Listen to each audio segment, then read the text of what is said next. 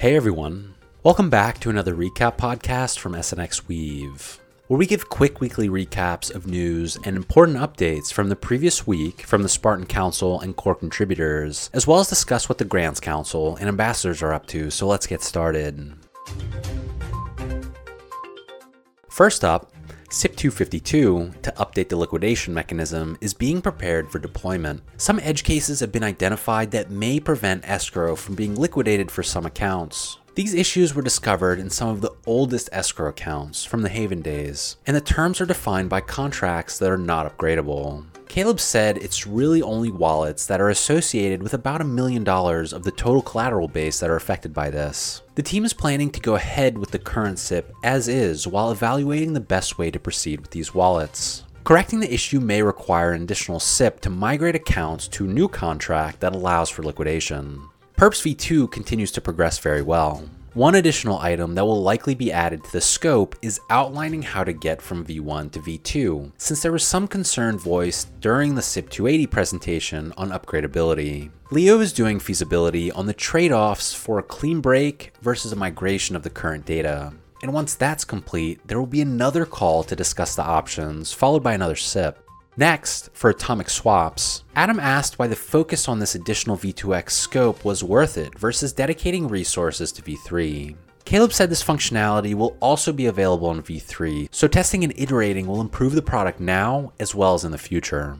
And speaking of V3, the final couple of code merges have been approved and are in the process of being deployed to testnet. Cavalier said the UI is ready, auditors are digging in now, and the governance presentations are scheduled to happen over the next couple of weeks to cover the remaining SIPs. Fief added that the most important action item right now is getting the spot and perp market implementations spun up. And as for SIP presentations, there were several last week, so let's briefly review them. The first was SIP 282 to replace emergency elections with the newly created intra epoch counselor replacement. This SIP by Terabellus proposes a counselor replacement process that will be used to fill specific council spots during an epoch when necessary without a full re election for the entire council. SIP 266 and SCCP 300 have established the concept of an election held outside of the standard quarterly election period. The process for such an election remains undocumented, so this SIP seeks to propose an intra-epoch counselor replacement, aka a separate election for one or more specific counselors during the epoch.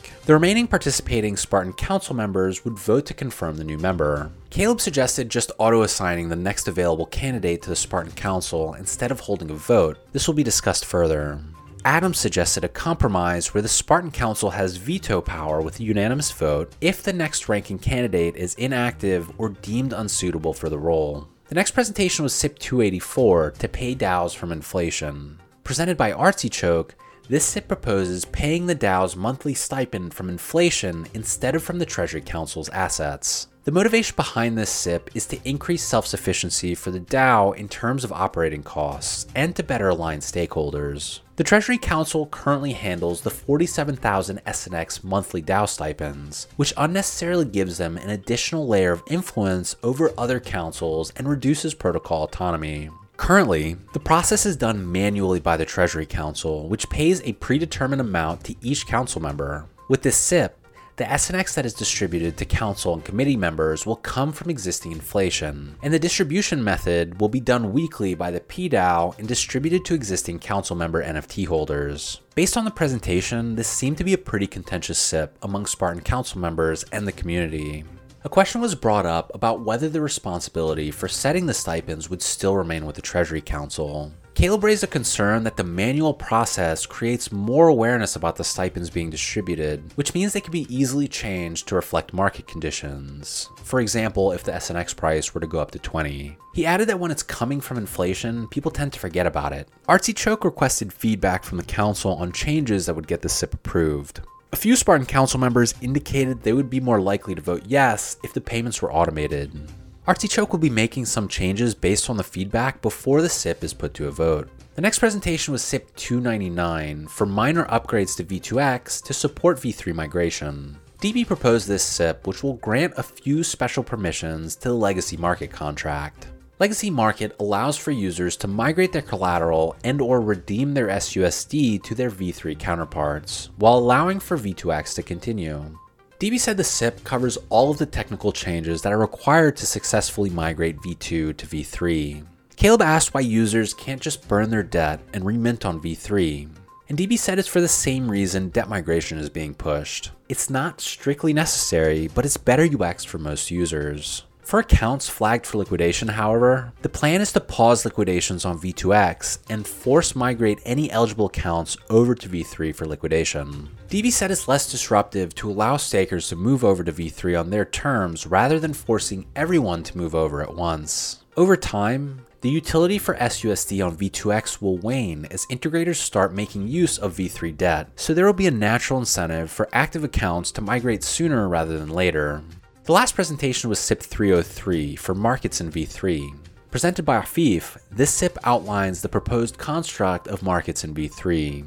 Creating a generic market interface helps cleanly separate concerns in the codebase and allows for greater composability with the protocol. Afif emphasized that permissionless markets won't be supported out of the box, but will be iterated towards following release. Nana asked if this poses any issues for atomic swaps. Afif said it doesn't break any of the use cases, but it would be a different implementation since it's a new version of the protocol. Afif added that V3 is being designed so that everything that currently exists in V2X will be possible while also adding much more surface area for iteration and improvement.